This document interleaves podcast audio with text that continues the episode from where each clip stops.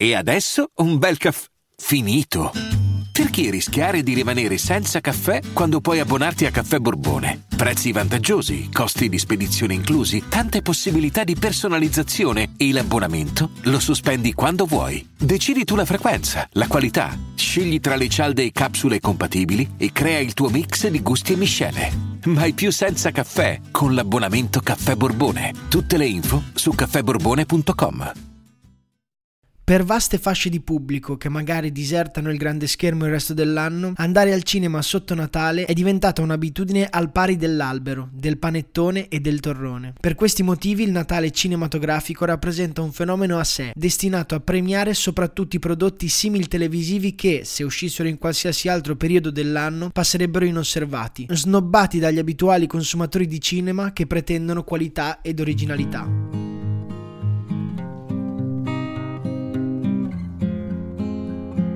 A che anno risale secondo voi questo articolo? Fa un certo effetto, eh. Il giornalista era Franco Montini, l'articolo è di Repubblica e risale al 1 dicembre 1997. Parto da questo articolo perché mi ha fatto molto pensare al tema sotto diversi aspetti. Prima di tutto l'affermazione che andare al cinema sotto Natale è diventata un'abitudine al pari dell'albero, del panettone e del torrone. Beh, lo ripeto, stiamo parlando del 1997, più di vent'anni fa, e quella tradizione dell'andare al cinema sotto Natale è rimasta ancora oggi. Per diversi anni io stesso ho avuto la tradizione di andarci il giorno di Natale, la sera, e non solo io. Non so perché in effetti, un po' per uso comune, un po' perché a Natale si ha bisogno di leggerezza, si ha bisogno di ridere e si ha bisogno di stare assieme. E il cinema per questo penso sia un posto magico, perché può unire queste tre cose. La puntata scorsa abbiamo parlato dell'albero di Natale, ma nel cocktail completo, nello starter pack c'è sicuramente anche il cinema, e quindi anche il cinepanettone. Sì, perché le tre cose che ho elencato prima, la leggerezza, il ridere e lo stare assieme, hanno come intersezione proprio il cinepanettone cinepanettone. Ora andremo a scoprirlo dalle sue origini, dagli inizi, ma sappiate che amo i cinepanettoni veramente. Sì, io sono un ignorante di cinema, non mi piacciono le pellicole troppo da starci a pensare, quei film che esce e ne parli per due ore. A me piacciono i supereroi, che Cozzalone e i cinepanettoni. Cioè non è solo una puntata tematica riferita al Natale, ma è anche il racconto di una passione che tante persone come me hanno veramente. Nell'articolo anche il giornalista sottolinea che questi film sono snobbati dagli amanti del cinema, forse per l'ironia spicciola, perché non rappresentano la qualità e l'originalità dei guru registi, sceneggiatori e attori del grande schermo, ma se ci pensate, è come se un bar aprisse e desse da bere solo sassicaia, come se per godersi la vita uno dovesse vestire solo Louis Vuitton e Versace. E invece noi sappiamo che bisogna mangiare sano, ma una volta ogni tanto un bel McDonald's non ce lo toglie nessuno. Quindi a tutti i cultori del cinema che criticano i nostri gusti facciamo solo un'immensa pernacchia, greve, spicciola, leggera e simpatica proprio come i cinepanettoni.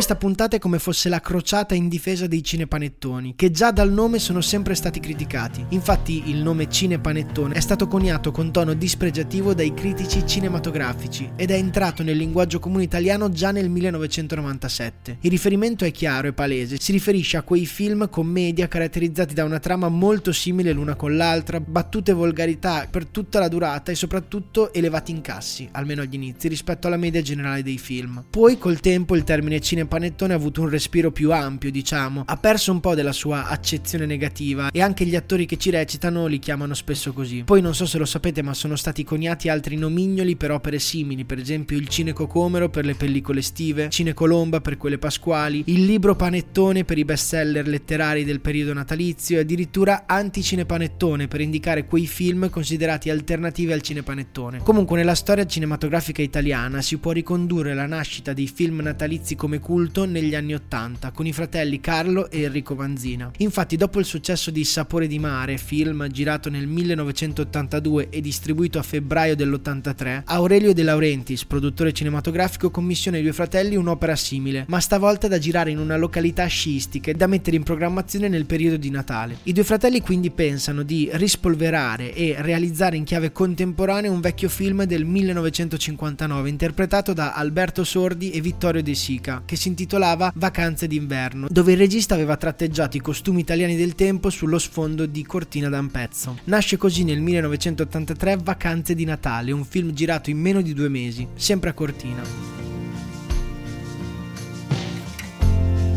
Quindi questo diciamo è il preambolo, gli albori del cinepanettone, ma lo sappiamo tutti che saremmo dovuti arrivare a questo momento, cioè il 1990, e al film Vacanze di Natale 90, diretto da Enrico Oldoini. Il cast è composto da due giovani attori che avevano già recitato assieme in alcuni film qualche anno prima con Neri Parenti e con gli stessi Vanzina, e qui, in Vacanze di Natale 90, capiscono che i loro due caratteri insieme sono perfetti per interagire sul grande schermo, celebrano quindi il loro sodalizio. Sto chiaramente parlando di Massimo Boldi e Christian De Sica.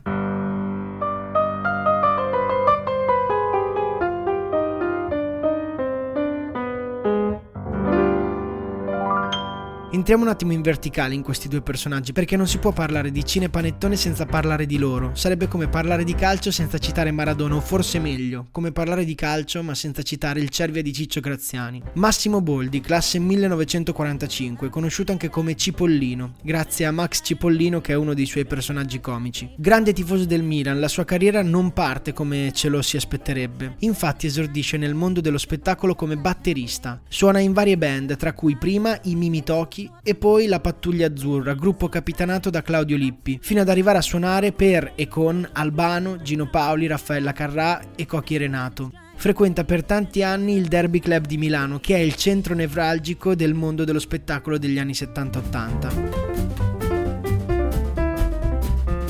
Nel 1972 entra nel gruppo di Boldi come cantante Christian De Sica.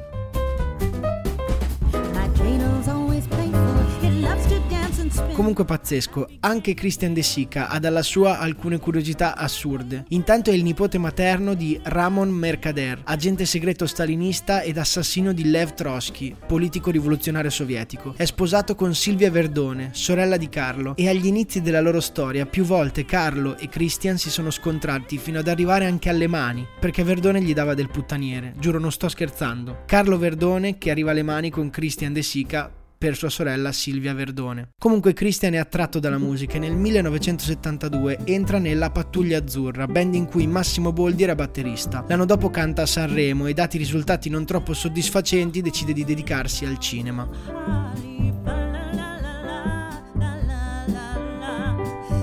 Ecco, questi due background a grandi linee di Boldi e De Sica e di come si sono incontrati. Prima di arrivare a Vacanze di Natale 90 avevano quindi già suonato assieme per anni e recitato anche nei film I Pompieri e Yuppies, i giovani di successo. Comunque è nato nel 90 il vero e proprio sodalizio cinematografico e da lì in poi i due sbancano i botteghini per anni e precisamente ogni Natale.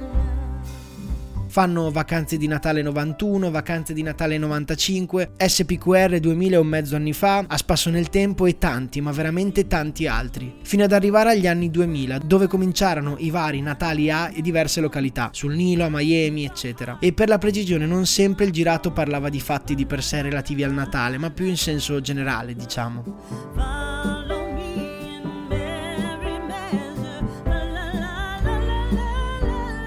Nel 2005 c'è il primo punto di svolta della saga cinepanettoniana, perché Boldi rompe il sodalizio con De Sica per divergenze artistiche.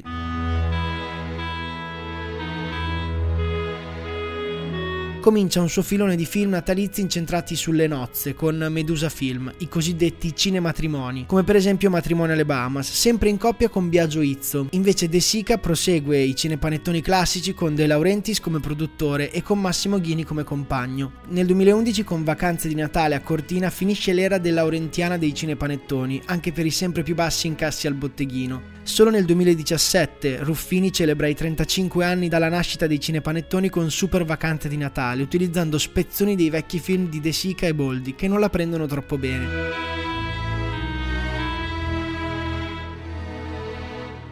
In ogni caso, quel sodalizio iniziale tra Massimo Boldi e Christian De Sica trova per fortuna un riappacificamento nel 2018 con il film Amici come prima, uscito nel periodo natalizio e diventato di nuovo campione di incassi nel 2018-2019. E poi gli anni successivi ancora insieme. Non c'è niente da dire, quei due assieme sono sempre stati destinati a fare grandi cose e le hanno fatte effettivamente. Hanno contribuito attivamente nell'invenzione e nell'accrescimento di un filone cinematografico a sé, che nonostante sia stato tanto criticato, ci ha sempre donato quella leggerezza, quelle risate e quella compagnia tipica del Natale. Quindi certamente nel kit completo per delle vere e proprie vacanze di Natale ci sono Boldi e De Sica e quindi cinepanettoni.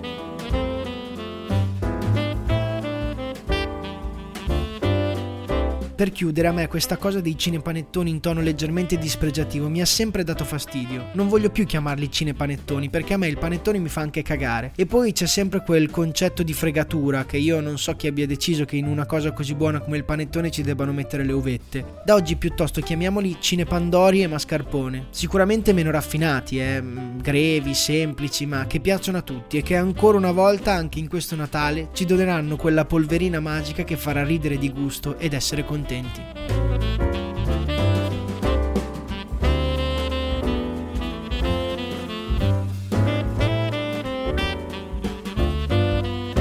Grazie dell'ascolto.